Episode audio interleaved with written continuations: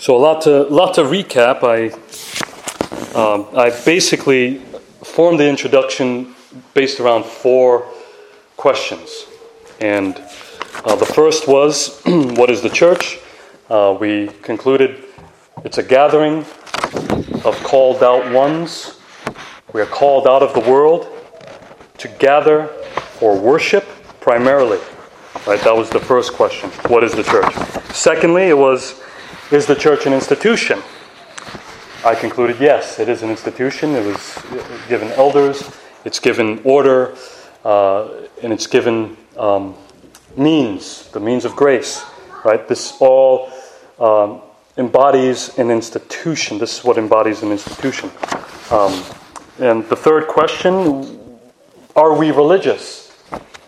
Um, based on the phrase, you know, Christianity is not a religion, it's a lifestyle, I concluded that actually it is both. It's a religion and a lifestyle, because religion is a lifestyle. Right? Um, and fourthly, and this is the one we got caught up with, uh, are we traditional? Are we a traditional church? And I said, yes, we are. We are a traditional church. Um, uh, especially, you know, we were covering our culture, our just our history, uh, living in America. We tend to shy away from anything traditional, and that is that is a great fault, uh, especially since in the scriptures we see a tradition. Lately, too, Derek, like not. not yeah, lately. Not, this is not, not traditionally, it's like, right? It's like lately in the last like two um, to three decades, maybe. Or, you know, I mean, I'll say I would say a hundred years. Maybe you think that much? Yes, and I'm going to All right, cool. talk about that a little bit. Um, yeah, last few decades, but it start the the seed. Of course, I've only been around for two decades, so maybe that's the problem. Well, yeah, being a history buff, I like reading like one hundred years ago and right. trying to find where where did the problem start? Where where did this begin? Um, there's so many books out there that you can read on it, but um, but before I recap the last. The last lesson, I, I'm going to book drop here. I'm always book dropping. Um, those who become new members, um, or if you're a non-communicant member, and you become a member, I'll give you a copy of this book, Presbytopia by Ken Golden. Um, it's a great resource for lay people to read about Presbyterianism specifically, uh, where we find it in the Bible, and, you know, at the end of each chapter, you've got questions to ask yourself. So it's re- really easy to read. It's not thick. It's not heavy, so uh, that's that's a good one to pick up. Um, this one, which I'll read probably a little bit from today, The Need for Creeds Today, uh, the necessity of a church having confessions. Uh, people think that, well, it's, you know, the Bible's necessary, why are confessions necessary?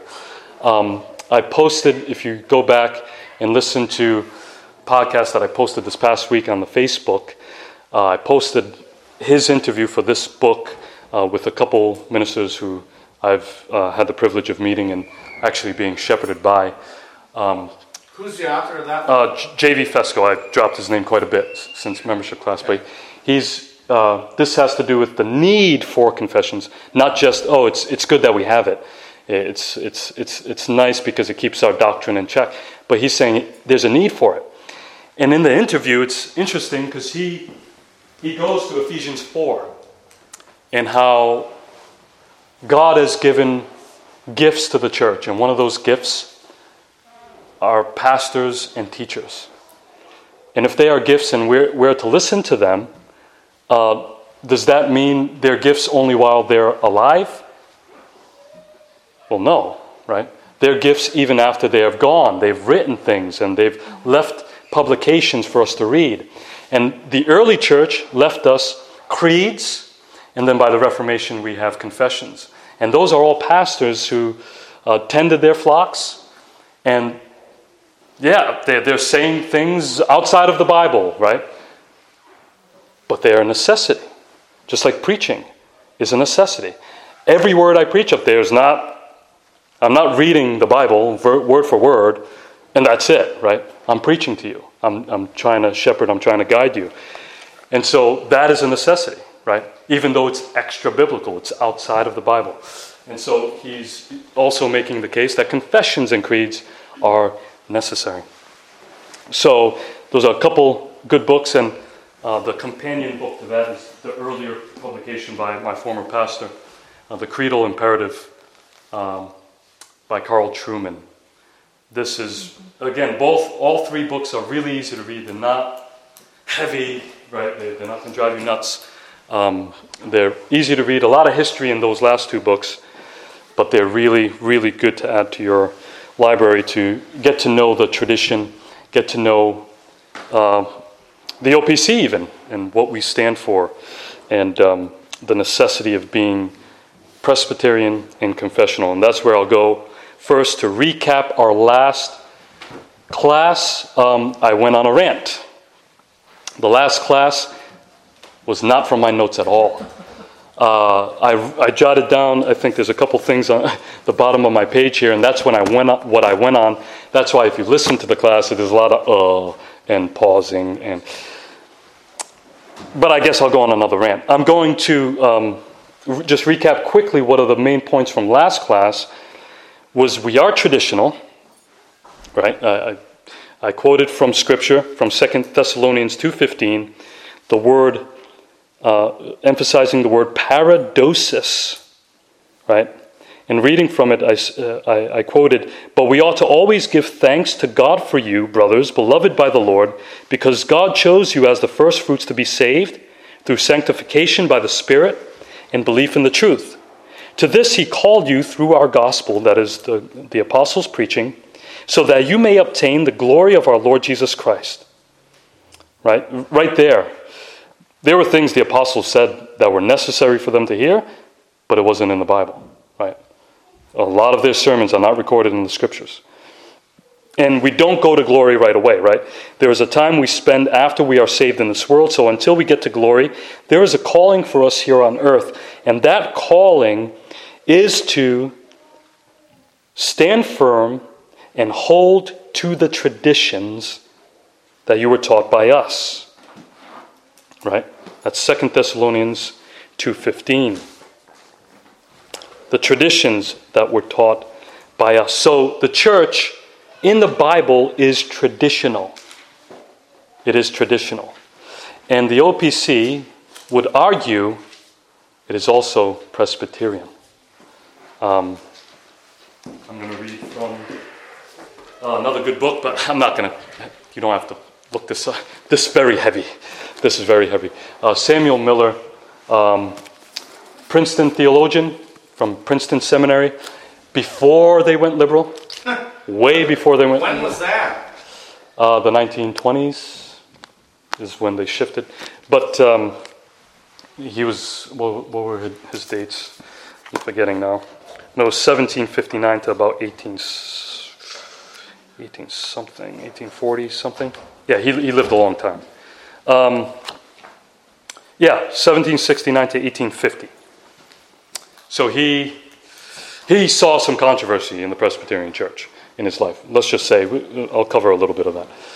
But um, let me read from the uh, the foreword here. It is by it is by Gregory Reynolds. He was a minister in the O P C right here in our presbytery. Um, some of you may know the name. He wrote the foreword here. He recently retired, I think this last year or so, or the year before. I, I think it was when I, I was licensed. He he um, he retired uh, from uh, the church in Amoskeag, uh, New Hampshire. Uh, he says this, and here he's speaking about uh, conservative, Bible-believing Christians in America. Uh, cr- conservative Christians or fundamentalist Christians, right? "First, in battling the liberals over the past century, conservative Christians have tended to minimize doctrinal differences and theological precision in favor of a broad coalition based on fundamentals," right? That's why they're called fundamentalists. So let, let, let's see the let's see what fundamentalists do.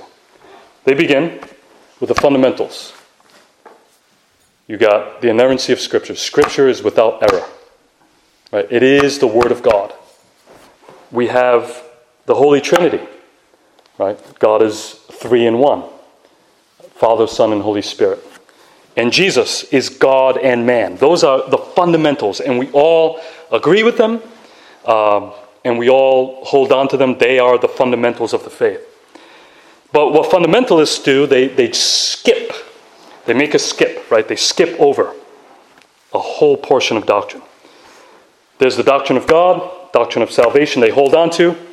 Then they jump over the doctrine of Scripture, uh, the doctrine of the church.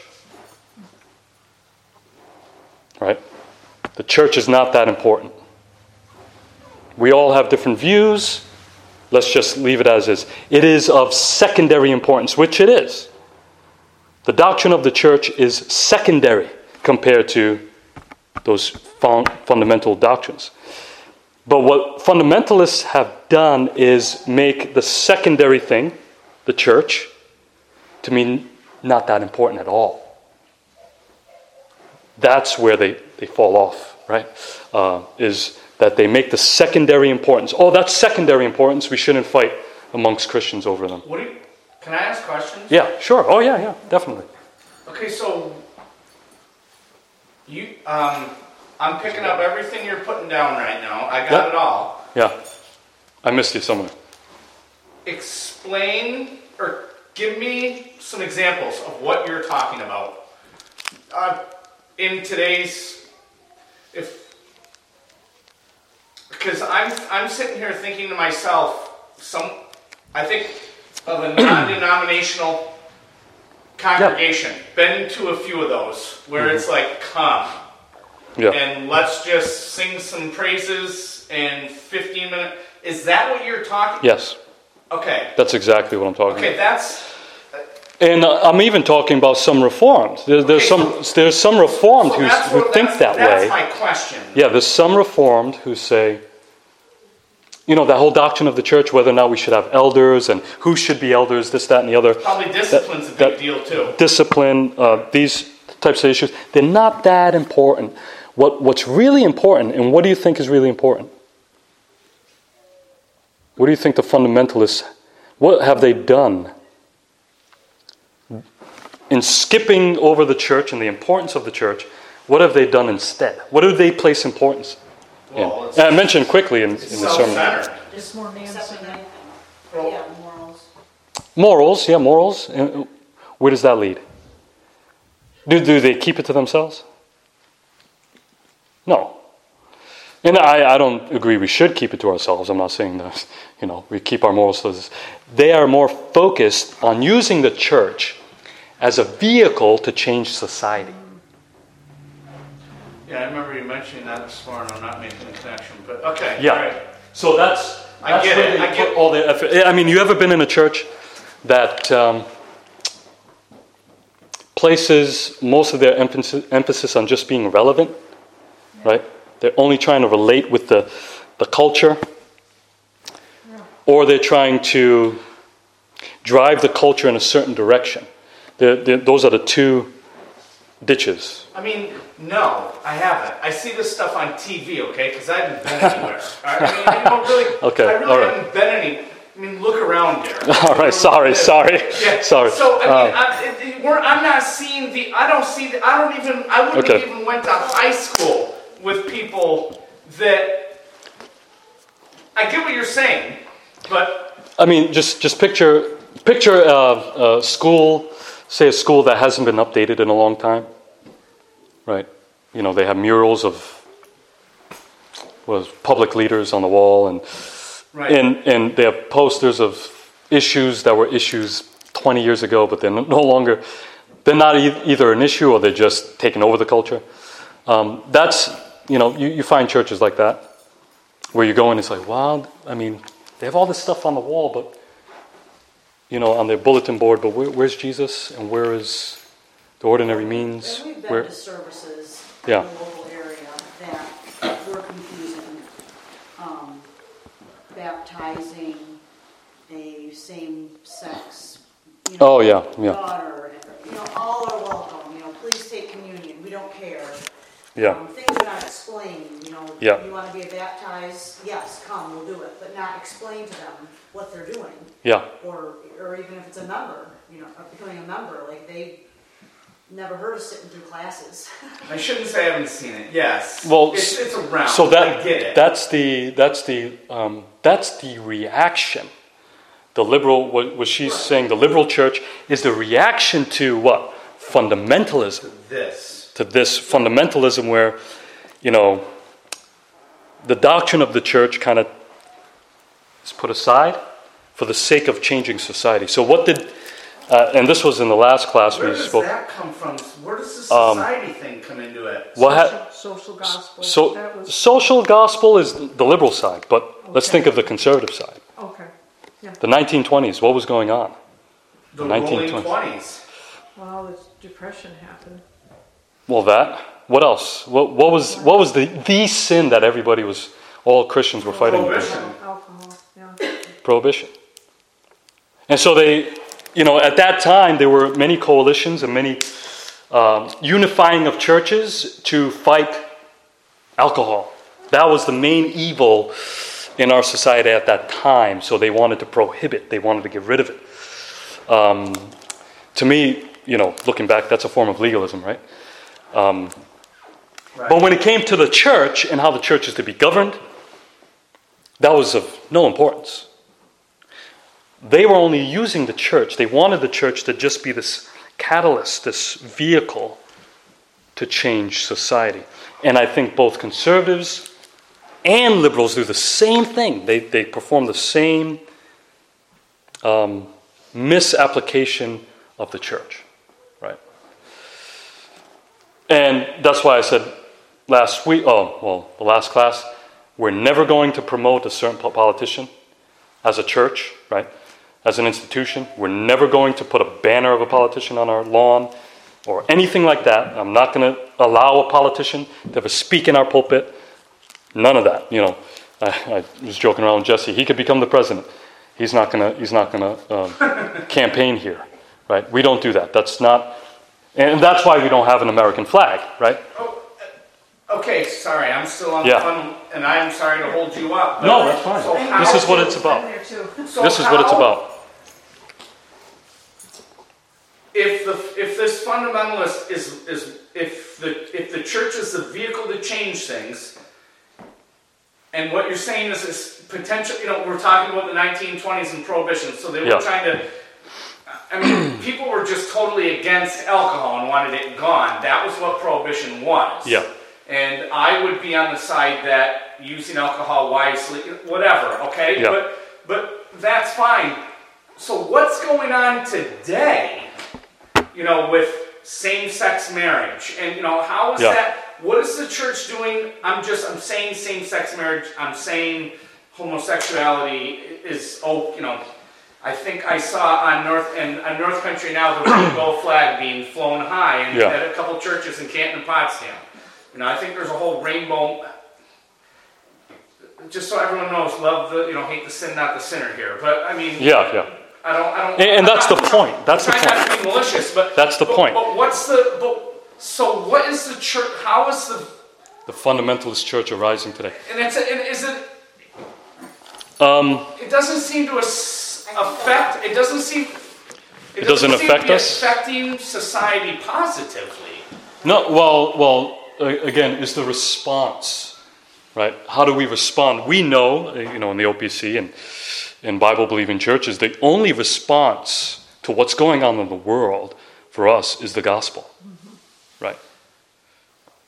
Right. It is not um, adopting Americanism in the church, right? Flying the flag and right. becoming a patriotic church. That's not going to dissuade anyone. It never has. Um, or becoming a political church, right? We can't do that. Mm-hmm. Our solution is always found in the scriptures and in the gospels. It's grounded on the rock of our salvation, right? Um, Because that is their salvation.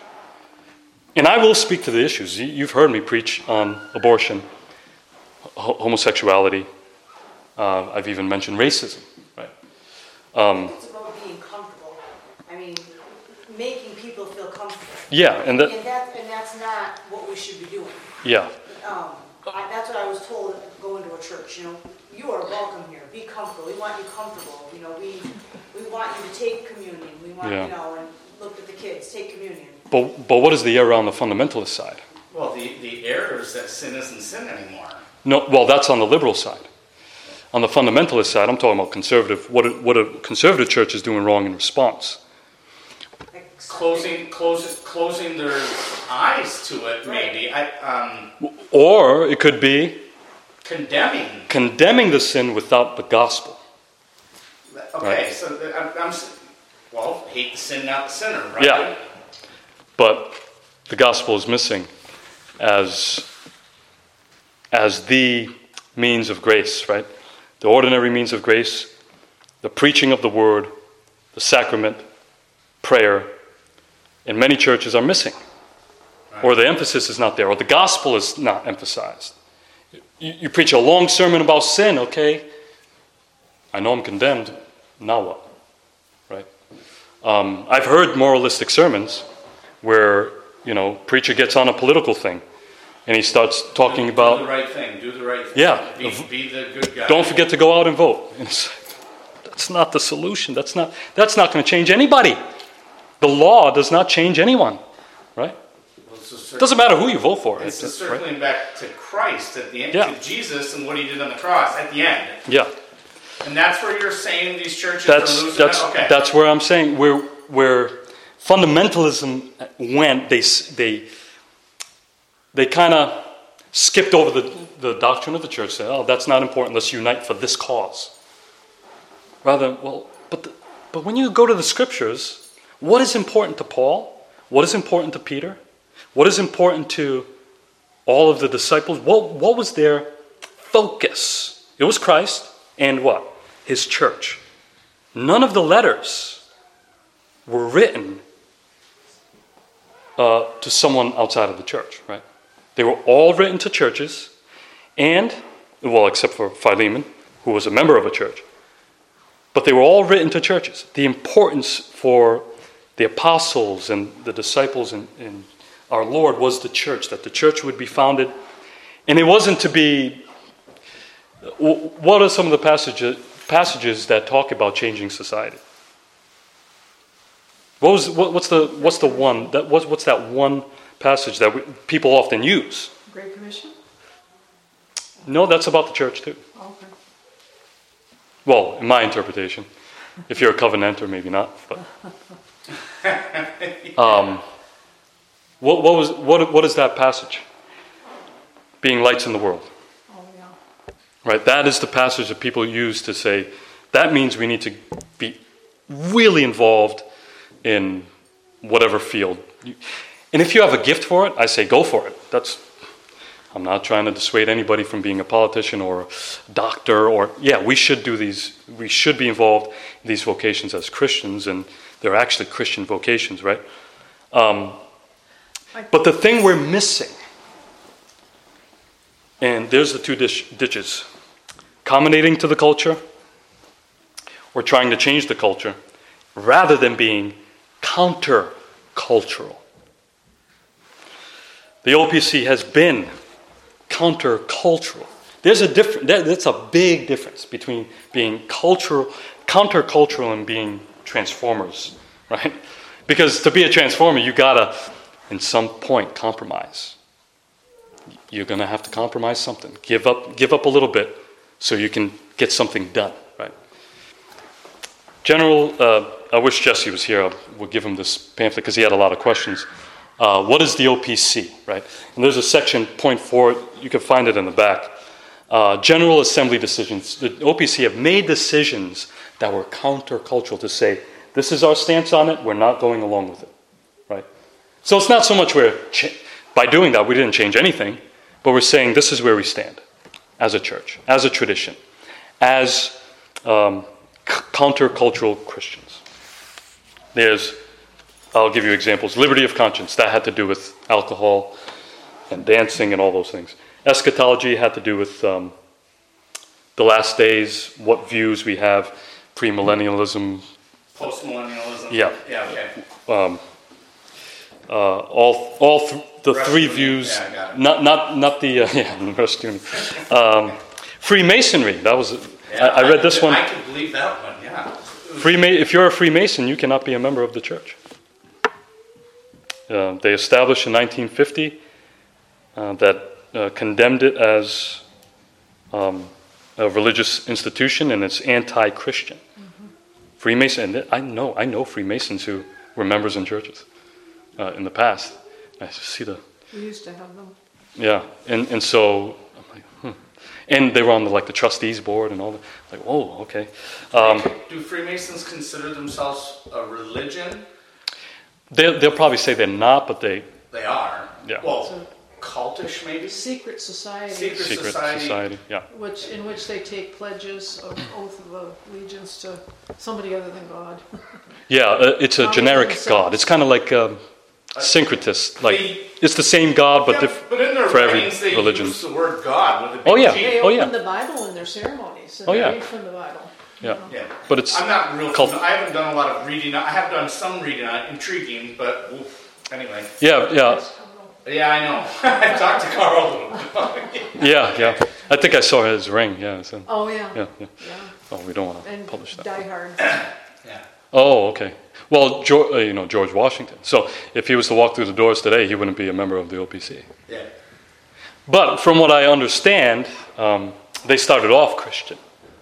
From what I understand, the founding was actually, I think Presbyterians were involved in Freemasonry. Well, I think it was. But then it just went with the culture and, and went towards but the mixing of religion. But we're talking pre-United States, aren't we? Was it pre? Um, here? I'm not sure. I gotta. I'm not clear on that. I'm, I would have to look back. I thought. I thought it went. I thought it, it went. I thought well, Freemasonry itself, yes, but yeah. Here in the States, I'm not sure. I'm not sure when it came. Um, well, if George Washington was Freemason, then it would have been, been at that before. Time. Yeah. Uh, exclusive psalmody was another one. Um, they agreed that hymns are okay. Um, evangelism, free offer of the gospel, right to everyone.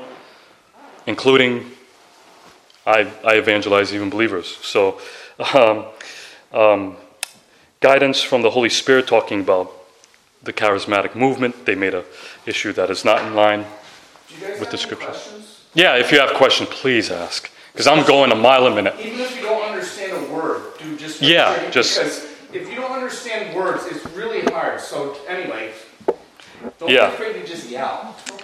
Like even even something like what is the charismatic movement, right? That it's um, it's all good to know. Most churches, most popular churches today are charismatic, um, very show-filled and exciting. But then, like someone said, until something really awful happens in your life, that you know that excitement, you that's not going to do the do the job, right? Or some of their leaders go down. Which we have seen, unfortunately. I know one of the things, Derek, as I think about myself as a young adult, I, you know, going to school here in Lisbon, quite a few Roman Catholics. And I know you're yep. familiar with the Roman Catholic in, in that fifth, sixth, seventh, eighth grade area. Maybe it was seventh or eighth grade confession. I think you know what I'm talking about. I think, is that what, I can't remember what my buddies used to call it. What, uh, yeah, the girl. Not confession. Confirmation? Um, confirmation. Uh, well, we have a, a version of that, don't we? It is a version of it, but the but the way No, I know, I know what you mean. You you have to do it by this age, or you know, First Communion is at this age. If you don't do it by then, then you're behind. Like yeah, and like and then it's bad, you know, and you know, so yeah, confirmation for us would be entrance into communion, to the Lord's Supper, right? Which is membership. Yep. Full full membership. Right. Well, the the way that my buddies in school understood it is, dude, I'm good to go. Right. Right. Like, I am saved. Yeah. Like, I mean, that's, yeah. like, and, and I'm, the way I understood it is, like, I'm good. I, you know, I only have to go to church on Christmas oh, yeah. and Easter now. That, you know what I mean? You know, and I'm all set. That's the, the description that came across to me at that time. Yeah. Um, and it had to be done at a certain time period. I mean, it seemed kind of like rushed on, you know. So. It, it, it wasn't genuine, you know. I wasn't going to say that, but... Well, or they don't even believe. They just believe that it's, it's um, fire insurance. Right. Per se, yeah. And yeah. There's a lot of fire insurance operations working out there. I think that's what, exactly yeah. what you're saying. Yep. Um, yep, and...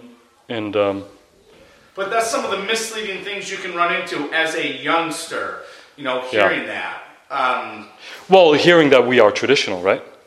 Yeah. We are traditional, but not in that... We would run completely against the grain of the yeah. Roman Catholic Church of today. Yeah, I mean, because when people hear traditional, they hear... Traditional? We, they hear Roman Catholic, right? When you hear traditional, you're thinking, oh, they're like the Roman Catholics. They do things repetitively. Repetitiveness is not a problem. Okay, right, right? Yeah, okay, all right, I, right. I get what you're saying. No, right. no, it, no, it is a it is a heart religion, right? We we, we you must be converted, right? Right. Uh, from the heart, but we also have a tradition that we hold to. Um, I would argue it's this Presbyterian tradition, and uh, rather than skipping something like the doctrine of the church, which membership is about, right? Going over what the church is and how it is important, how we govern the church is important. Being held accountable. Be, being held accountable by not only the elders but by each other is important. These things are, um, we see it all throughout the scripture.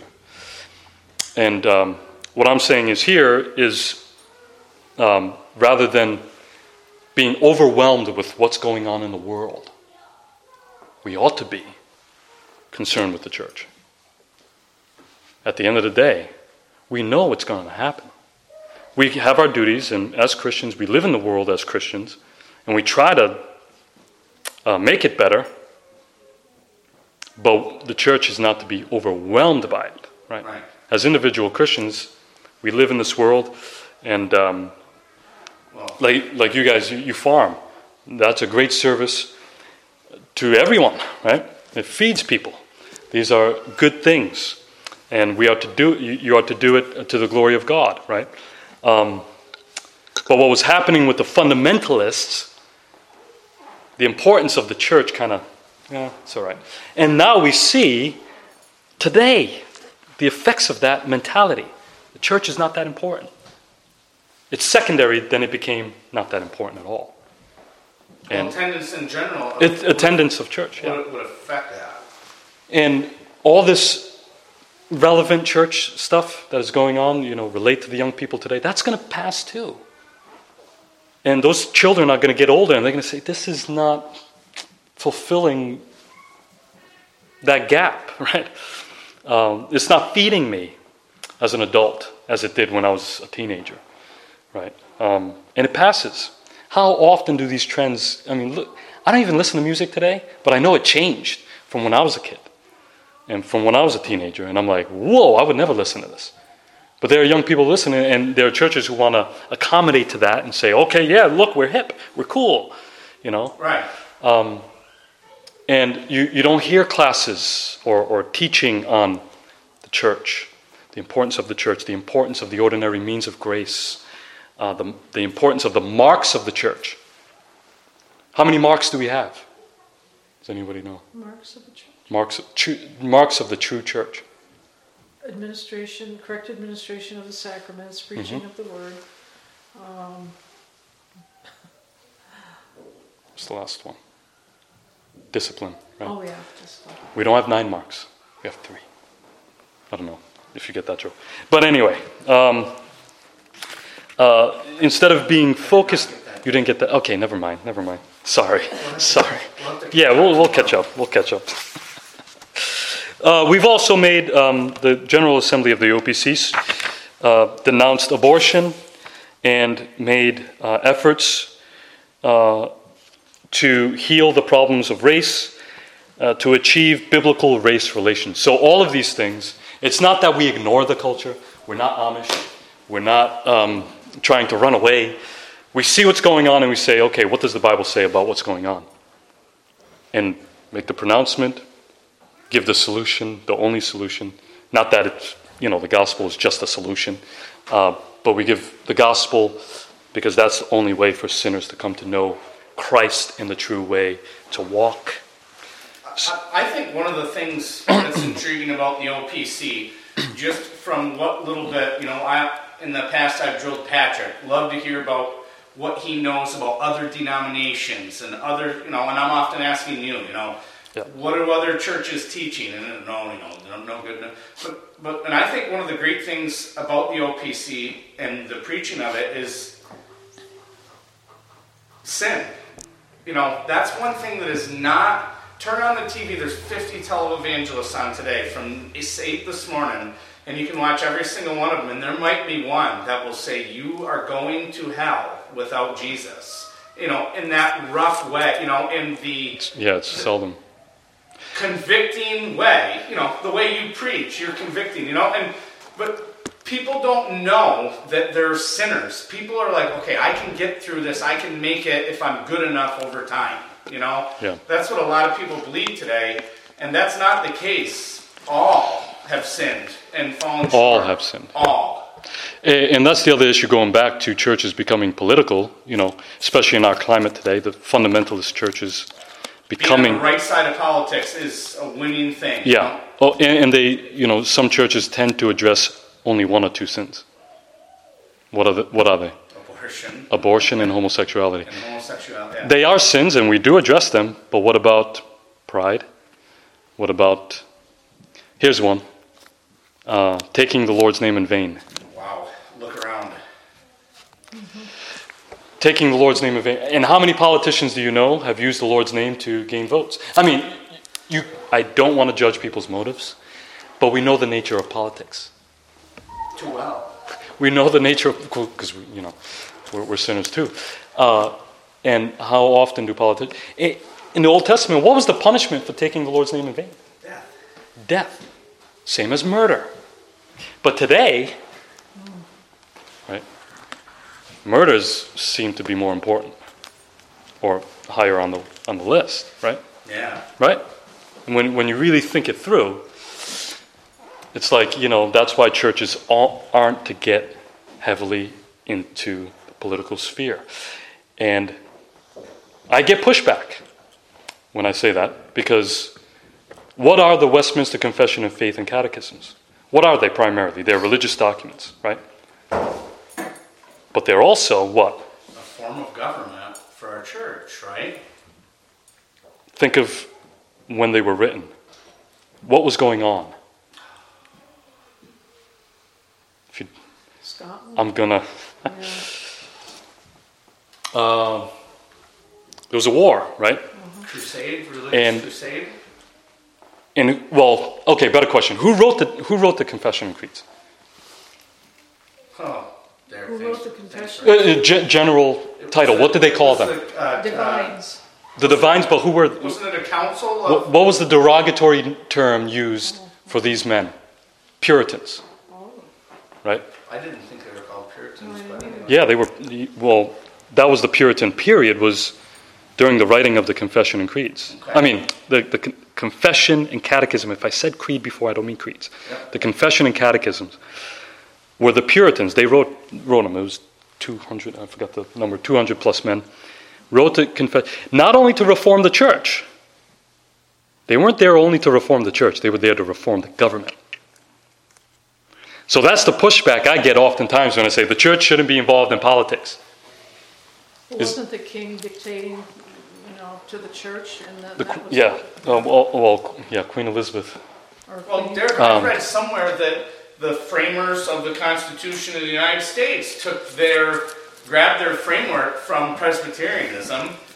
yeah. Correct? I mean, and, and that's where I was going to go next, and you, you're stealing my thunder. Well, I don't want to steal um, any thunder. I mean, um, but, but Derek, some people take that to the next level. But what is what is...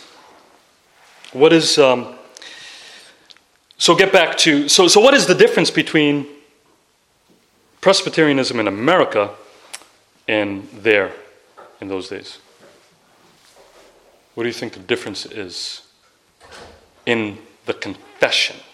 What needed to change once you're here in America? Think seventeen seventy-six. Independence. Independence, and what did that bring about?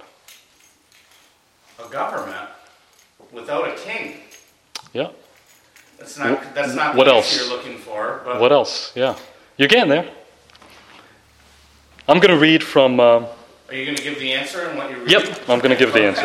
Yeah, hopefully, hopefully I still have your attention. Um, but I want to argue that our tradition, as Presbyterians, the O P C, we run in the tradition.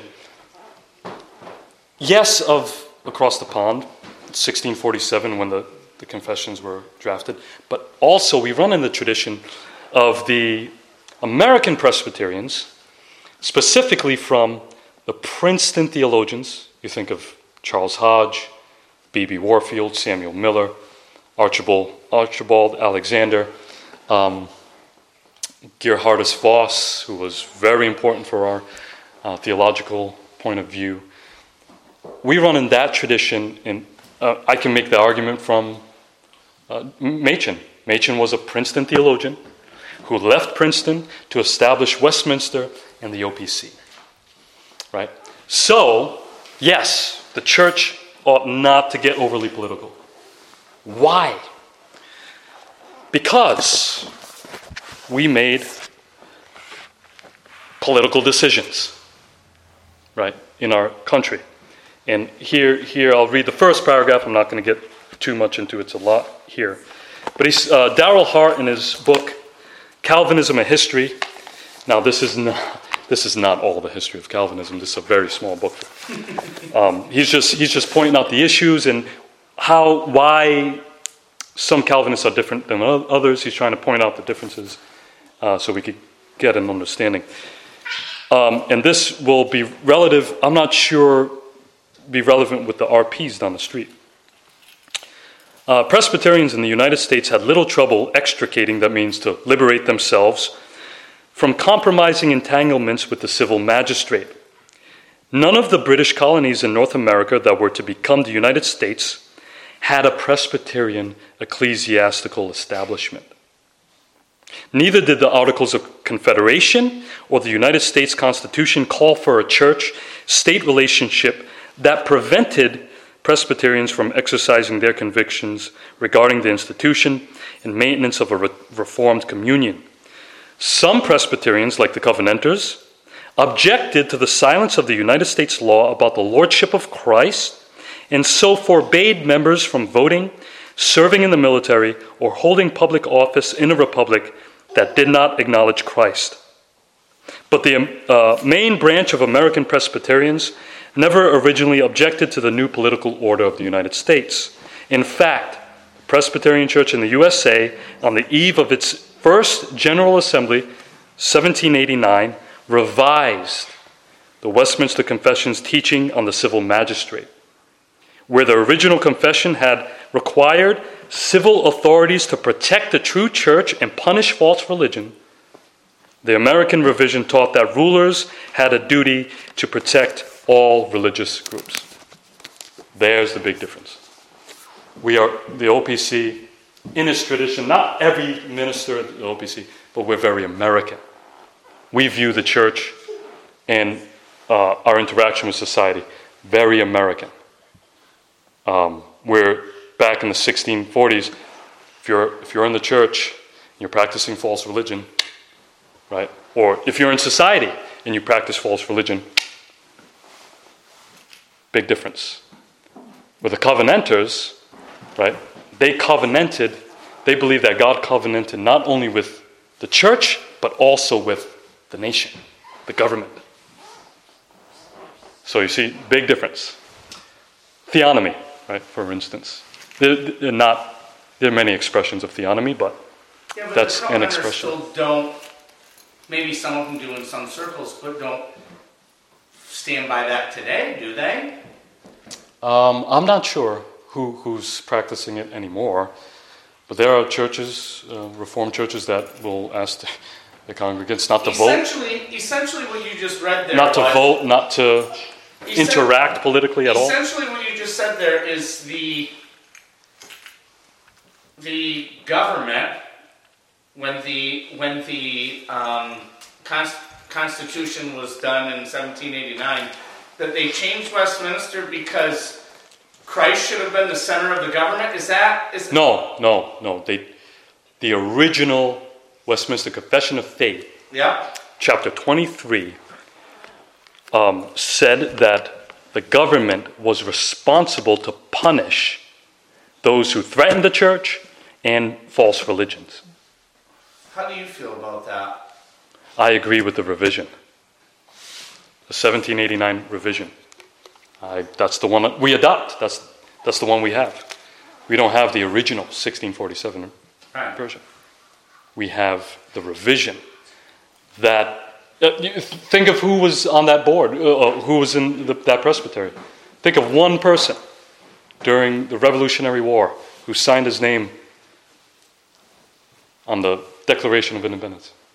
Well, there was one clergyman. Um, John Witherspoon. Yeah. Right, um, and that that w- that would become the P C U S A, right? And which you know would become the O P C. That's my argument.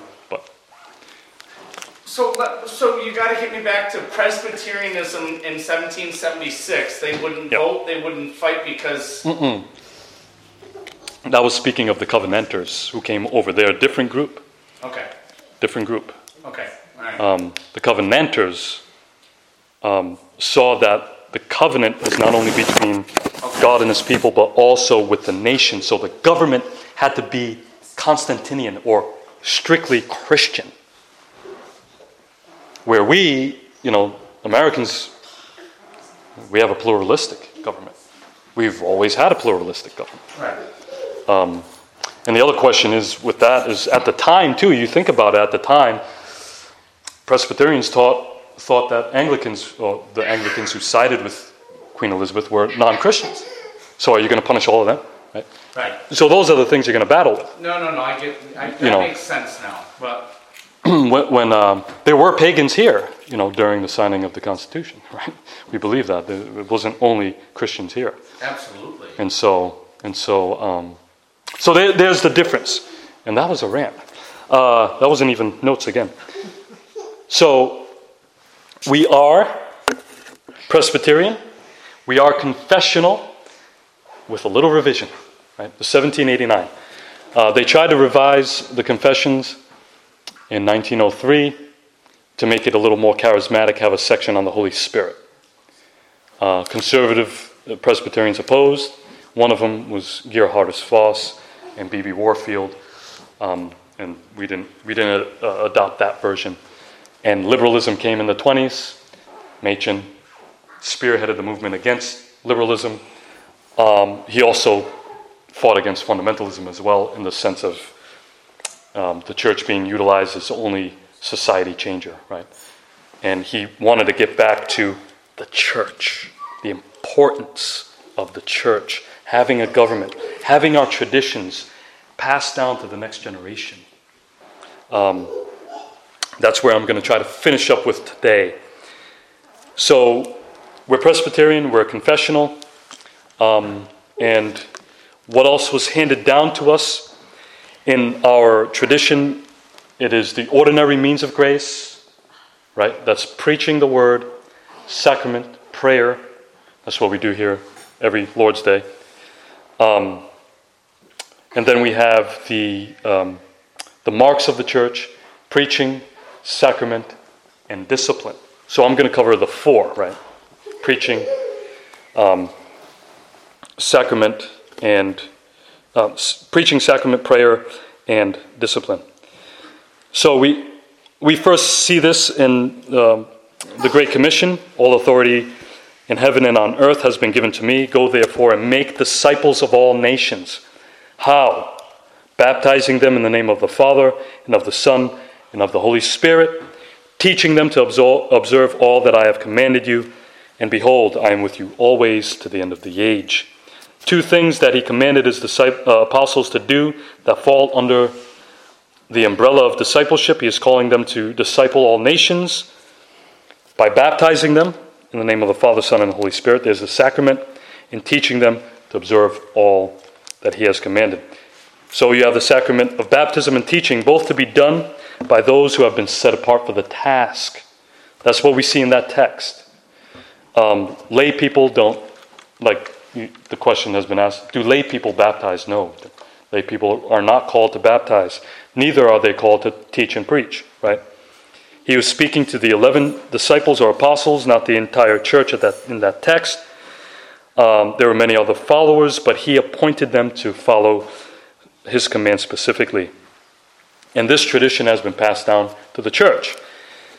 Um, so, like I said, the first tradition that is passed down is the sacrament of baptism, or we can include that with the sacraments. We see that the Lord's Supper is also instituted and is being practiced as well by this time.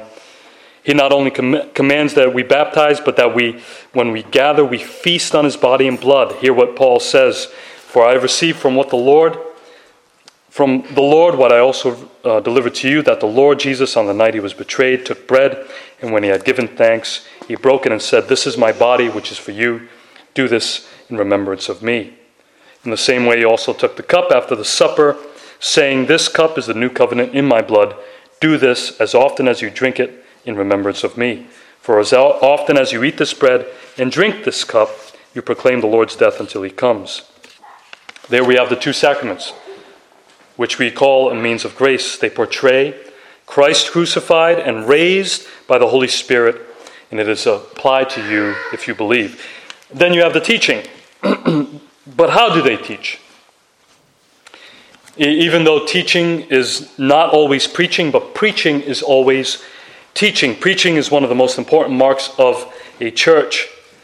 Uh, this is what the disciples did to lay down the foundation of the church. We see this in Acts six two, eight four, eight twenty-five, ten thirty-six, fifteen thirty-five, Ephesians two seventeen to twenty. Everything the church does is surrounding the preaching of the word, because it is through the preaching that we hear and are saved by the work of the Holy Spirit, in convicting us of sin, generating faith in us, and leading us to Christ. This is why he says, "The word is near you, in your mouth and in your heart." That is the word of faith that we proclaim, because if you confess with your mouth that Jesus is Lord and believe in your heart that God raised him from the dead, you will be saved. For with the heart one believes and is justified, and with the mouth one confesses and is saved. For the scripture says, "Everyone who believes in him will not be put to shame." Right? And then later, he will say, "How then will they call on him in whom they have not believed? And how are they to believe in him of whom they have never heard? And how are they to hear without someone preaching?" Right? Ordinary means of grace. That's the second means. Preaching is a vessel that delivers the message that saves your soul. It is the ordinary way that God saves his people. Uh, we have extraordinary means, of course, right? But the, tradi- the tradition or the ordinary means that God has given the church are these: sacraments and preaching the word.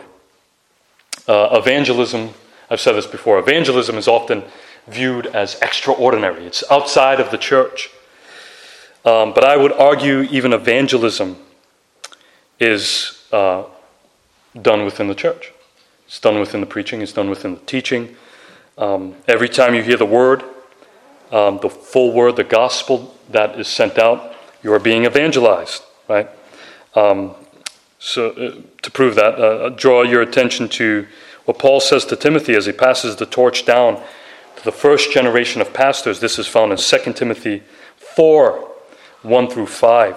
He says, "I charge you in the presence of God and of Christ Jesus, who is the judge, who is to judge the living and the dead, and by his appearing in his kingdom, preach the word. Be ready in season and out of season. Reprove, rebuke, and exhort with complete patience and teaching. For the time is coming when people will not endure sound teaching, but having itching ears, they will accumulate for themselves teachers to suit their own passions, and will turn away from listening to the truth and wander off into myths.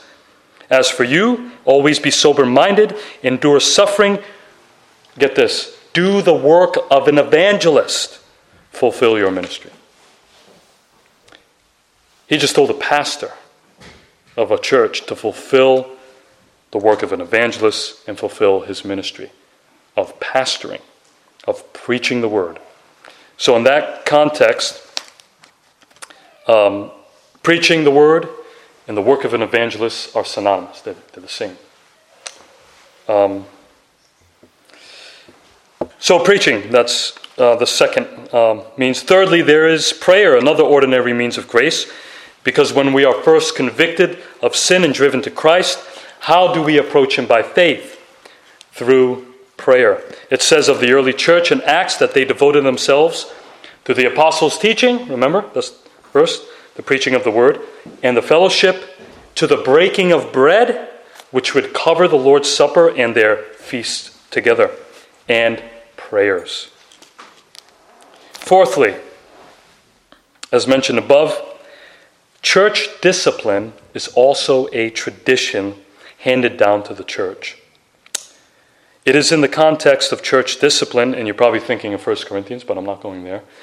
Uh, Paul says to the Thessalonians in Second Thessalonians three six, "Now we command you, brothers, in the name of our Lord Jesus Christ, that you keep away from any brother who is walking in idleness and not in accord with the tradition that you received from us." This, that is controversial, even for today, because we see idleness and laziness in our culture. It's promoted um, today.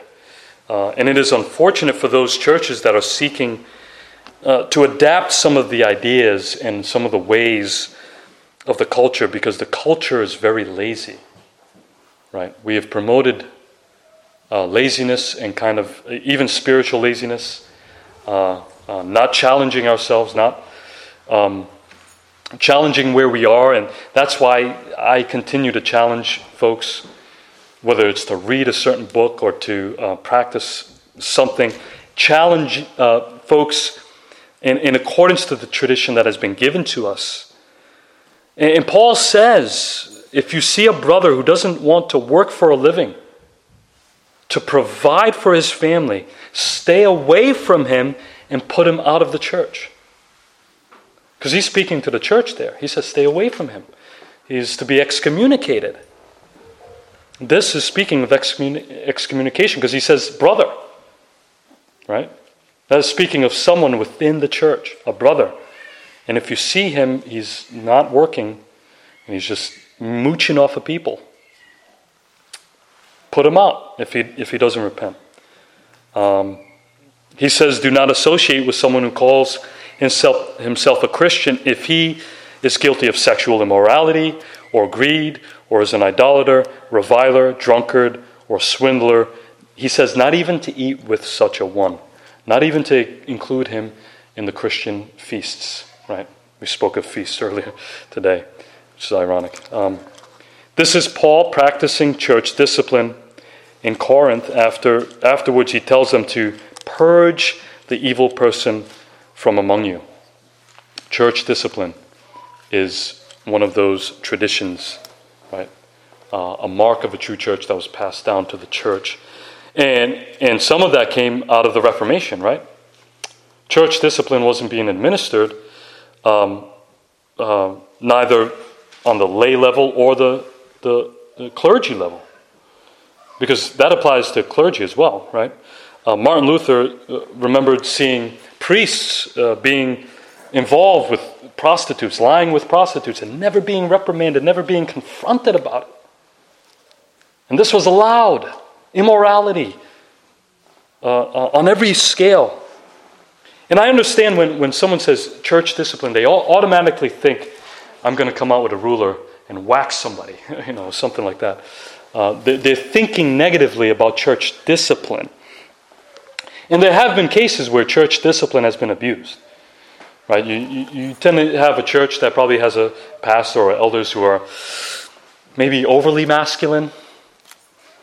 They probably took too much of a dose of testosterone that day, and they become overly confident. And like Goliath, they're on a power trip. And those types of issues shouldn't be ignored, and you know the session should address Uh, folks who are a little overbearing, right? Not lording it over others, right? We're not called to lord discipline over others. I understand that problem, but that doesn't mean we get rid of it. We get rid of church discipline altogether. There, there is a gentle way that shepherds are to shepherd the sheep, even in the, even in the cause of discipline. And it is one of the worst things to be involved in, is church discipline. I cringe at seeking to confront somebody. But for their sake, and for the honor of Christ, we were called to do it. We're called to do it. And if you... Um, so I will conclude, because I don't want to take up too much of your time, unless you give me permission to. Um, if you question whether or not our church is going to survive another generation or two as a church, we should ask, where are we with the tradition that has been handed down to us? Right?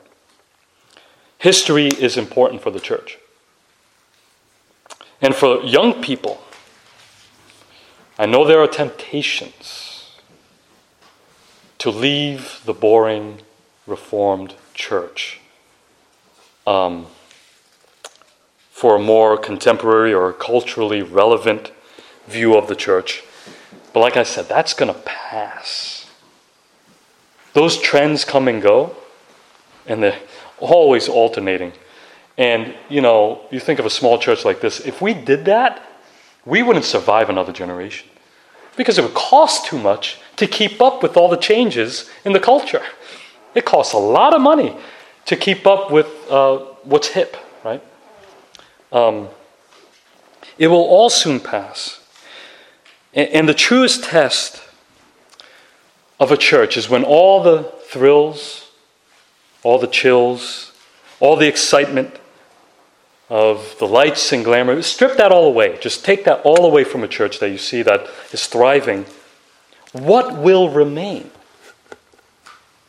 What remains after you strip it? Is the gospel of Jesus Christ being preserved there? Or will it pass with everything else? That is why it is important to pass down the traditions of the church, even to the younger generation, catechizing them, right? Important, really important. Knowing the questions of the shorter catechism at least, right? Knowing God, who He is in Himself. Um, passing that down to the generation, knowing the importance of the church uh, and what the church is here for. Because if you're not grounded in these truths, you, you're going to easily be taken by all sorts of win, winds of doctrine in the world. And it, it'll lead us to despair. It'll lead us to a despairing faith. We're not. What do we have to hold on to, right? If it's not the tradition that it's grounded in the Scripture. Um, and again, I, I'll address, uh, there's the problem when people hear the church is traditional, we normally think of Roman Catholicism or the days when everyone was forced to go to church, right?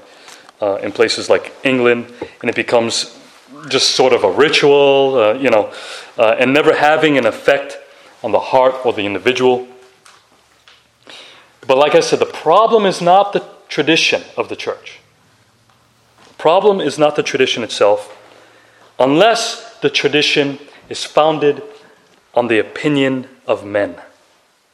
The problem was always the sin of the sinner and being impenitent. We we think of um, Isaiah, the book of Isaiah. Uh, God said, "What are you? Why are you trampling my courts?" The problem wasn't the tradition. He instituted those courts, right? He instituted the tradition. He said, you ought to follow this tradition. You ought to sacrifice, you know, uh, these goats and these lambs on this particular day. You're to, you're to do it. The problem lied in the heart of the believer going into those courts. And they weren't considering their neighbor. They were heartless and without compassion. And they were without the love of God, right? I know in your, if you have this sheet, I don't think, I don't know if you do. It's listed as number five on the outline, but this is not a tradition. Um, this is kind of the guiding principle of our tradition. And this guiding principle is the regulative principle, where we say that God regulates our worship. We see this throughout the Old Testament and in the, in the New. We see it in the Old Testament in Exodus thirty-four, Isaiah twenty-nine thirteen.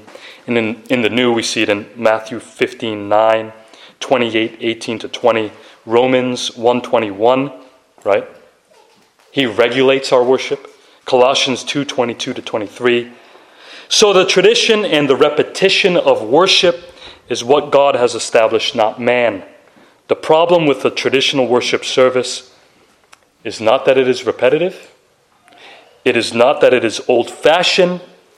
The problem would lie in the individual sinner who comes ungrateful and unrepentant. And this regulative principle leads to the final question: where does the church draw its tradition? Go back to Second Thessalonians two fifteen.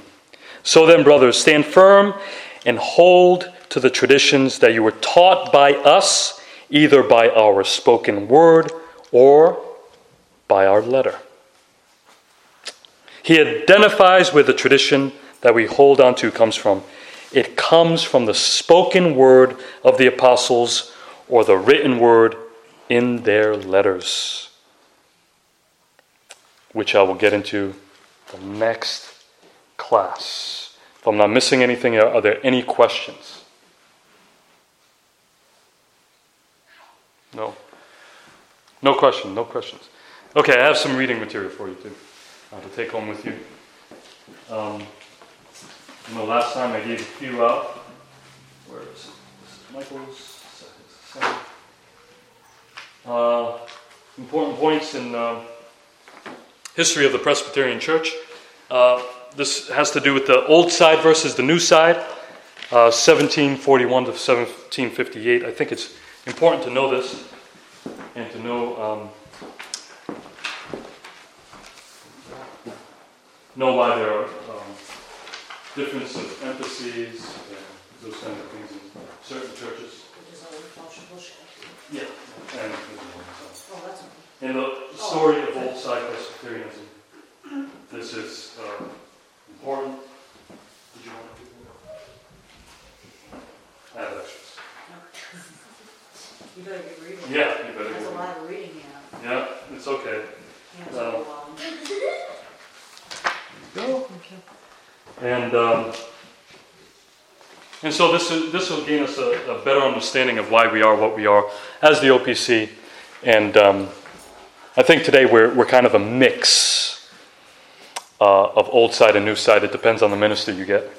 Uh, um, so I would lean towards the old uh, high church, high church Presbyterian.